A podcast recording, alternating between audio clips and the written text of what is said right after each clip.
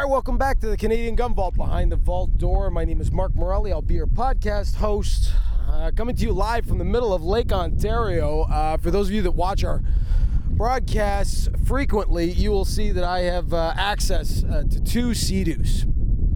Uh, two Sea-Doos that I make use of on occasion, uh, thanks to a great friend. I, I'm very, very lucky. Uh, you know, I, am sure some of you were expecting to hear that I own them. Uh, no, the uh, CGV is not independently wealthy, uh, contrary to popular belief. The guns are not mine, folks. Uh, I love showcasing the firearm community and definitely putting forward uh, the community's best foot into the public eye.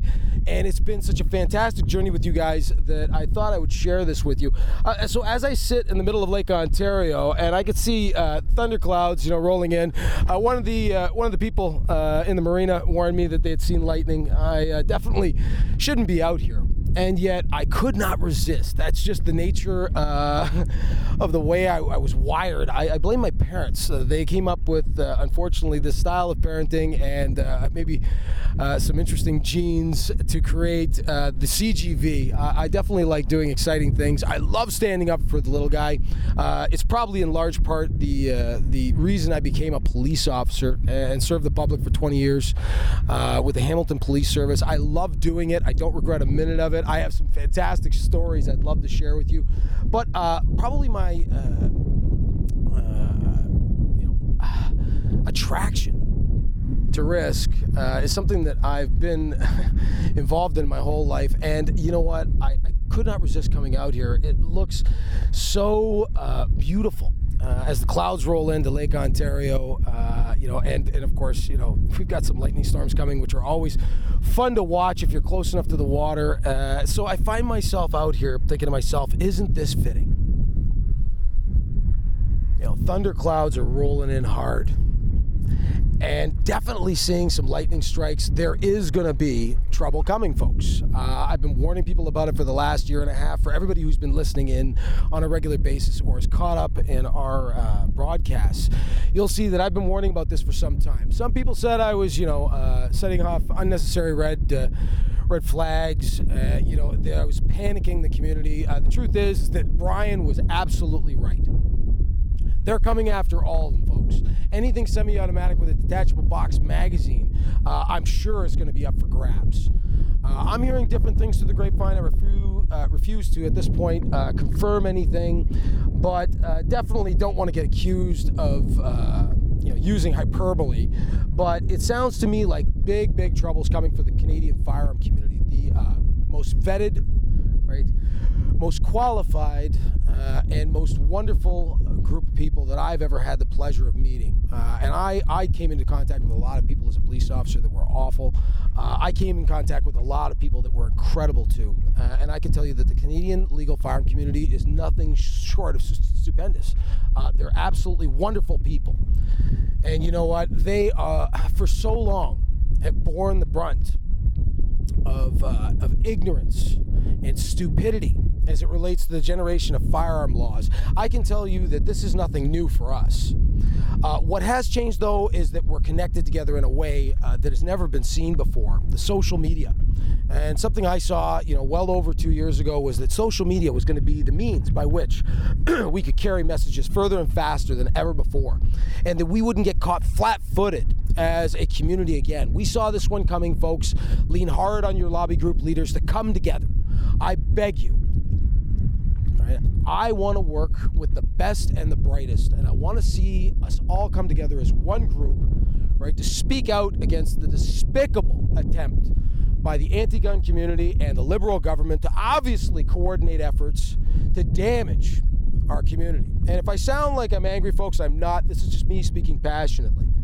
Uh, I have found the one place where I can raise my voice and nobody cares the middle of the lake because we as gun owners are frustrated. We're as frustrated as anybody else is out there that serves, right?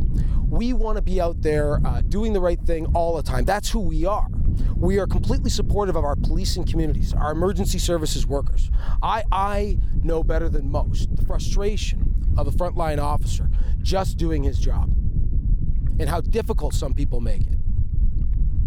That is not the firearm community. They are the most compliant, fantastically well well behaved, good natured, honest people I have ever met. In my 20 years of service, I knew when I was dealing with a legitimate firearm owner that I was probably going to get some degree of respect and cooperation. And quite frankly, I never saw them be a problem.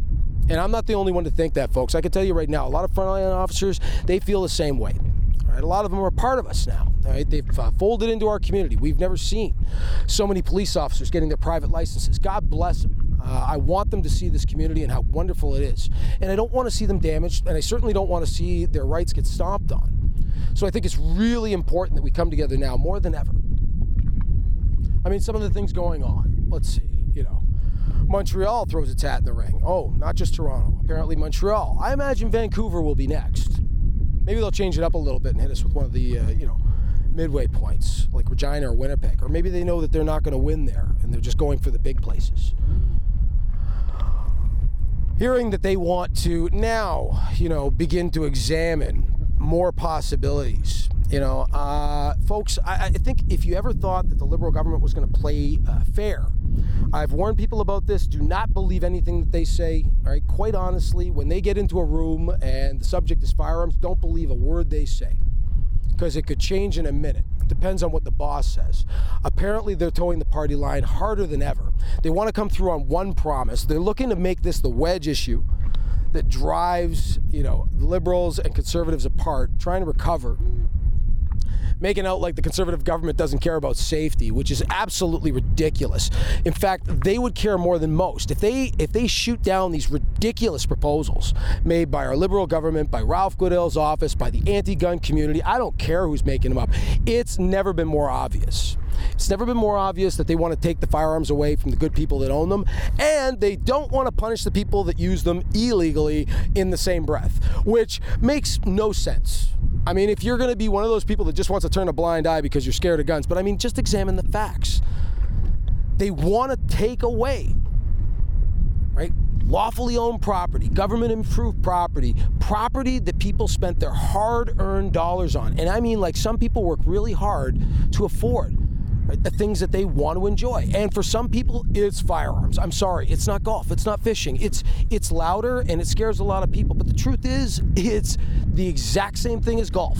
It's the exact same thing as fishing. So if you're going to sit there and say it's okay that the government step into people's lives without any kind of justifiable cause, take their property, right? Arguably in an unlawful and unconstitutional fashion, and that doesn't concern you, even if you're not a gun owner, it should concern you.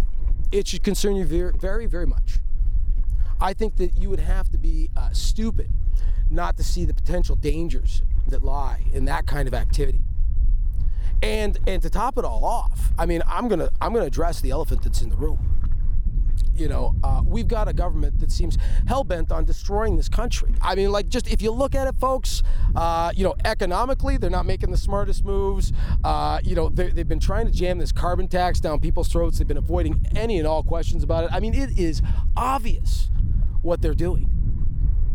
Right? They're ruining, right, every aspect of this country. Right? Making decisions that fly in the face of all reason on a regular basis.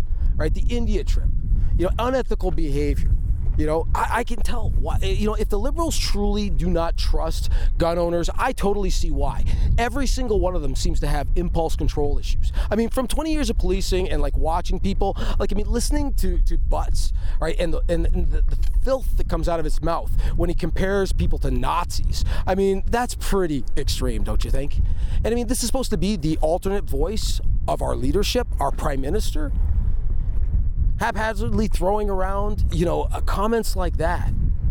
And, and, arguably for people that are just raising some questions. And it seems like anybody that doesn't agree with your line of thought gets called a racist and a bigot, which, quite frankly, I am fucking dead, fed up and tired of. And if you thought this was going to be a PG rated podcast, folks, I'm really sorry. It's not going to be. Right? We as gun owners have as much a right as anybody else to be upset about something. It doesn't mean we lose control. I definitely am always going to be the guy to tell you, right? Always stay composed, never lose control. That's not who we are. Even if you're angry, but that doesn't mean you can't express yourself passionately. That does not mean that you can't say what's on your mind, especially when someone seems to be going out of their way to pick a fight with you. And make no mistake about it, folks, they're picking a fight. If if ever our lobby groups thought that they were going to delay this thing, they are not right, there was some mention of, you know, point by point, we're going to try and take them, them down and apart, and this is going to take forever, and we're prepared. No, they shut down debate. They're going to fast track to the end game on this one, folks, as soon as possible. Just short of an all out confiscation is what I predict. I know that they're not stupid enough to try that. I'm never going to tell people to rise up I'm never going to tell people to do anything violent. But just short of that, there is absolutely no reason why we can't complain and stand on high chairs and say, this is bullshit. And I'm just saying what's on everybody else's mind. And for all the people out there that don't have an opportunity, right, to kind of, you know, quietly rage about this shit, like, what the fuck? And they expect us to take it laying down?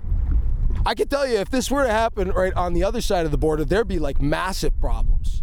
They've got that Second Amendment right to stand on, right?